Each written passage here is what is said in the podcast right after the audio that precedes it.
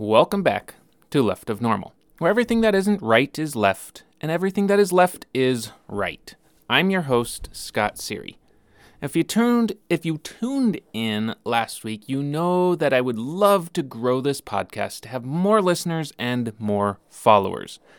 But I can't get there without your help. So as a loyal listener, could you please give me a five-star rating on whichever platform you happen to be tuning in on? Uh, it should be pretty easy. I actually just gave myself a five star rating on Spotify the other day. But I do believe I have this thing syndicated to 10 or so different hosting platforms. So just about any of them should be able to just click a couple buttons and rate it highly. Unless you think it's not worth a five star rating, in which case, thank you for tuning in. Uh, after that, uh, if you can just go ahead and share a link to the podcast, maybe a little description on why it's awesome in your network. And that would help me to get in front of more people. The more people would see this, more people would tune in and start learning more things. Or it would at least give them a pity laugh when I crack a lame joke. All right, so last week we talked a little bit about food. I shared why cilantro is gross and why onions have been on my evil list for years now. Back when I was in college, I actually did write out the evil list. It included various evil things like girls, the color red, grape flavored candy, my little brother Jeff, and of course, onions. Now, this was back before I knew cilantro existed, as you may recall, my family wasn't big on herbs and spices, and around age 19 or 20, I barely knew of much more than salt and pepper. So today we're dipping more, a little bit into more esoteric territory. For those of you who don't know the word esoteric, it's just a fancy word that means sort of meta, not the Facebook parent company. Or maybe it's just sort of ambiguous or intangible. Foods and flavors are one thing. We all experience more or less the same experience. Emotions and feelings, however, are a bit different. We kind of have a reasonable grasp on them, but when something happens, the feeling that wells up within me for happiness, sadness, sympathy, anger, answer whatever feeling you have here it can be a very different feeling that wells up inside of you. So we generally have, I believe, the same chemical reactions going on. But if you felt the intensity of mine or scarcity of them, you would be very confused. So let's say we see a hurt and injured little puppy, the chemical surge that goes through my brain might cause you to scream or laugh hysterically. It's kind of a little dip into some brain science that I really have no clue what I'm talking about because I'm not a scientist. And that's kind of the best way I can explain it. So we're just going to keep going here. The point is, we interpret these uh, responses, we have these responses more or less the same way, but it's different intensity levels. Most of us, upon seeing a bad situation, understand the physical feelings within us are responses to be sad for what's going on. And that's that's all good. The functions, not the actual bad things that are going on. When somebody's hurt, I can see that and I can kind of feel that pain along with them whether that's a physical hurt or an emotional one. I see it, I recognize it, I internalize it maybe. But the difference between many of the left of normal crowds and the normies is what we do afterward. Yes, we're talking today about empathy and sympathy. Two words which are often conflated, and many people confuse the two. So, before we get into this, we're going to do some word nerd stuff for about a minute. Might be two minutes. So both words have the same suffix. That's the ending of the word, pathy or path. And you know a lot of these words already that such as apathy or antipathy or psychopath, or you can even move it to the beginning of the word like pathetic or pathological. The ending means either to suffer or to feel. So, apathy means feeling nothing, antipathy means feeling against, psychopath means suffering from one's own mind. And words, so in words like empathy and sympathy, we're dealing with the meaning to feel or feeling. Same ending, so we have to look at what the prefixes mean. EM and SYM. What are those all about? We'll start with sympathy. SYM, sim, comes from the meaning of the word together. We see it in a ton of different words that we use all the time. Words like symbolic, it's just putting two things together. Symphony, putting two sounds together or many sounds together. Synonym, two words that have that kind of mean the same thing, they're together in meaning. So if I have sympathy, I have a together feeling with you. EM, on the other hand, comes from a root of EN, N, uh, not ENN, but just N, uh, which is widely used in a ton of different words, and it has so many variations that we don't even recognize it after quite a while. From words, words from important to embarrassment to intuition, it simply means in or into or inside. So empathy is bringing those feelings inside. The difference here is that empathy means I can look at you and I understand how you feel and why you feel it. Sympathy means I look at you and I feel what you're feeling. Now, this is where things start to get a bit fun. I can understand feelings all day long. I know that if this situation, then most people feel this emotion. If a joke is told, then people laugh. If I tell my little brother Jeff he's an idiot, then he gets mad.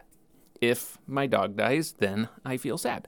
It's very logical, very oriented with if something happens, then this feeling comes along. I understand those feelings, and I understand that most people feel that same way. Some psychopaths don't, and that's why they get into that psychopath realm. Most of the time, however, many of the feelings that we feel and emotions tend to be illogical.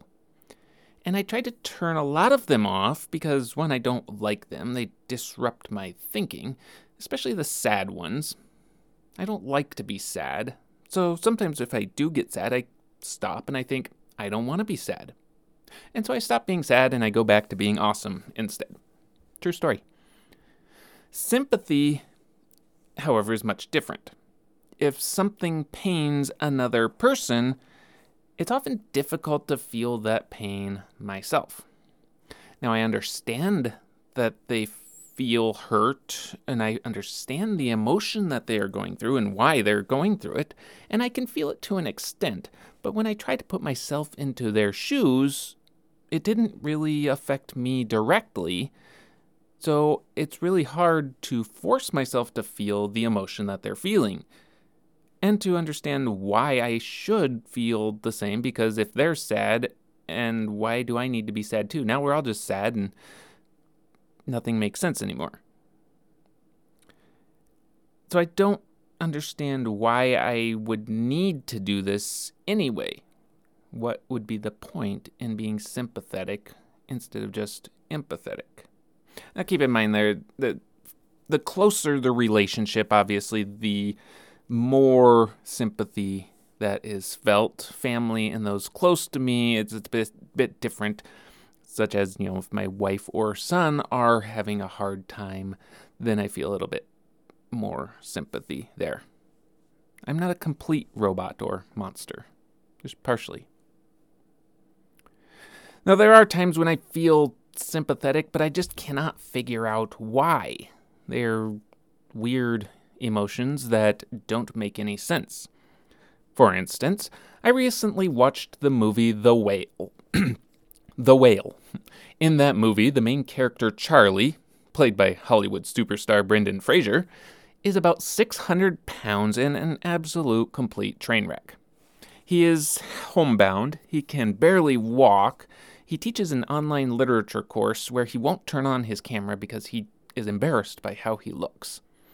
He ditched his wife and his eight year old daughter about eight or nine years prior to the events that took place in this movie. He left them for a male lover.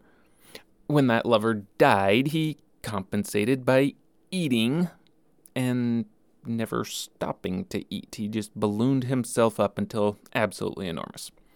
It's a good movie, has a lot to it. There's a ton of emotions that run around in there.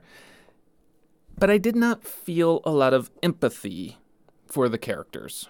I'm not 600 pounds. I haven't ditched my wife or child. I don't have a male lover. I don't teach online, and overall did not see myself in this character at all. And so I didn't quite understand where the emotions were coming from. But then the sympathy hit me real hard, and it put tears in my eyes at the end of this movie. I don't know why I thought about it for quite a while and just could not pinpoint why I felt these sympathetic emotions. I did not like that, so I just I dried my eyes and I moved on, ignoring the felt ignoring the fact that I felt any emotion at all. The point of all of this, with the etymological lesson, definitions, and anecdotal stories, are that those who are left of normal do have empathy and sympathy. We understand them, we know they exist, we feel them, and then when it comes to displaying them, we can get a little bit lost. Part of it comes from years of harboring the fear of overreacting, you know, laughing too loudly at a joke, crying at a movie, getting angry at minor things, throwing a tantrum in the store because I wanted something and my mean parents wouldn't buy it for me, and various other overreactions. And then we are shamed and ridiculed because we didn't react in a socially acceptable manner, and that has led many left of normals to suppress the outward representation of emotions. So if someone is sad because their lizard died, I immediately go into a logical idea that there are many more lizards out there and then and one dead lizard really isn't that big of a deal. So why are you so sad about a thing that just sat in a cage and ate crickets anyway? And then I pat them on the head and I say, "There, there because I know that I shouldn't tell them that they're not being logical, but I have no idea really what else to say to show that empathy and sympathy and just a simple oh doesn't go over well. So we'll wrap it up with a thought here. We can discuss this on the Facebook page in the comments. Yes, we know what's going on when other people feel things. We aren't entirely robotic. The disconnect is that normies somehow know how to display things where we kind of just sit around and analyze what happened, what could happen, what would have happened if you had only listened to me. And then we run through about 10,000 different scripts on what people say in this particular situation until it's too late and we just look like monsters anyway because we didn't react at all. Today, you've had a peek into the world where everything left is right. And if it feels right, then it must be left. Thanks for tuning in. Don't forget to like, comment, subscribe, join that Facebook community. Feel free to ask questions over there. And remember that we have the feelings, we just don't process them as quickly or know how to display them as normies. And of course, share this with your friends, whether they are left normies or right.